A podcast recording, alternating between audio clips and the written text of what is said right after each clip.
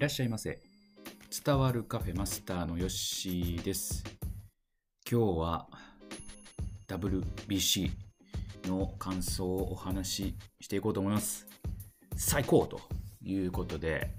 えー選手のね、掛け声でもありましたけれども、いい言葉ですね、最高というところですが、えー WBC 予選ね、えーからずっと見てきたんですけども、負けなしですね。リーグでも負けなく、すべての試合を勝ってきたということで、もう素晴らしかったなと思いました。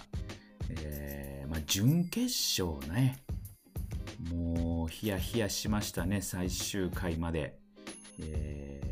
9回裏ね、えー大谷選手から始まる打線で、大谷選手がね、えー打って、まあ、ここからですよね。えーさすが村神様。あやってくれましたね。あ結構ね、それまで、あのー苦しんでたんですけども、まあ、4番から5番になって、うん。えーやっぱ最後ね、決めてくれましたね。なかなか、あの若さでですよ、世界をね、かけてプレーするというね、持ちもね、体もすごいなと思います。うんえーもうね、なんかね、なんていうんですか、さよなら決まった時ね、めちゃくちゃ手叩いてましたね。はい。もう無条件で、はい。あの、祝福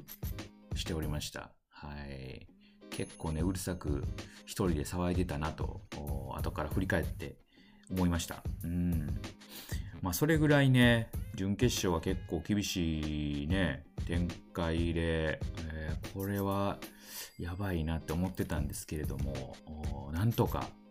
さようなら逆転勝利という形でね、いけました。はい。そして、えー3月の22ですね、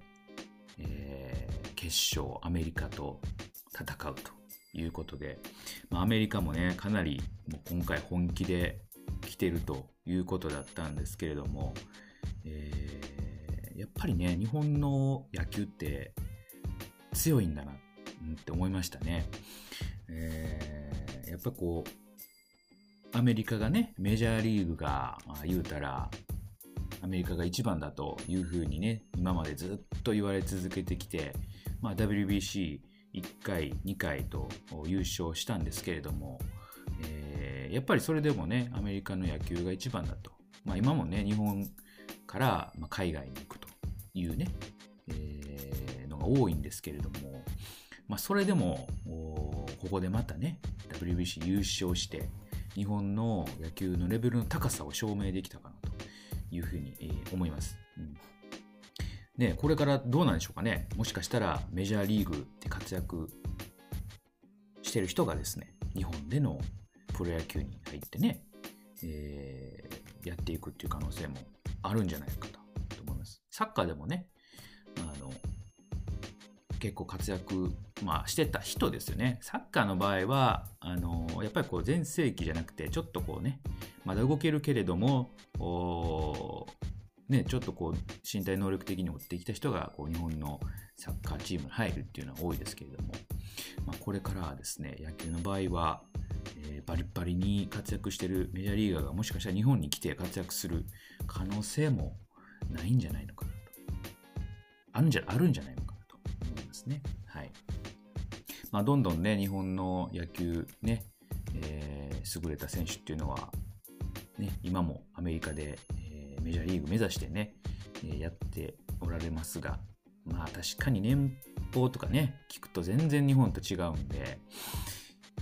ね、ちょっと夢がありますよね、メジャーリーグはね。うんえーまあちょっとあの、話を WBC に戻しますが、決勝ですね。えーまあ、8時からスタートすると思って、用事済まして8時から見てたんですけども、なんか始まる気配がなくてですね、ちょっと用事をしているうちに、8時20分ぐらいに、こう、20分過ぎぐらいにテレビつけるとね、もうやってたんですよ。うわ、危ない危ないと思って、見逃すところやったと思って、はい、あの、テレビね、本当今回もそうですけど、なんか始まる前の1時間ぐらい前からもうね、視聴率稼ぎか知らないですけど、バック取ってるんでね、もう、それね、開始時間にしてくれよというふうに思いましたけれども、えー、まあ、無事に始まって、えー、見て、かなか痺れる展開でしたよね。うん。ね、えー、点がホームラン、アメリカまず2回ですか、表でホームラン打たれて、裏に村上選手ホームランね、やってく。綺麗なホームランでしたね。もう打った瞬間に入ったのがわかるぐらい、完璧に捉えたという、からつい展開でしたね。うん。えー、なかなかね、貴重な点数だったと思います。ね、今回やっぱり注目されたヌートバー選手。はい。えー、まあ、彼の活躍もかなりえー、注目されましたね。これから日本のスポーツ番組でもヌートバー選手の関連の放送が増えるんじゃないのかなと思います。お母さんめっちゃ出てきますね、お母さん。ヌートバー選手のお母さんめっちゃ出てくる。はいえー、結構出たがるんでしょうね、テレビとかね。うん、あんまり他の選手のね、お父さんお母さんって聞かないですけど、ヌートバー選手のお母さんめっちゃ出てくるなっていう感じしましたね。はい。あとは、そうですね、えー、やっぱり、吉田正尚選手、4番ね、えー、またこれからメジャーリーグで活躍するということなんですけれども、やっぱ彼の活躍も大きかったですね。まあ、どれも、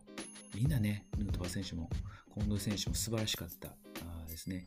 あと僕はまあ阪神ファンなんで中野選手ですよね。中野選手出てましたね、途中。スタメンでね。えー、まあショートで出てましたけれども、うん、あの、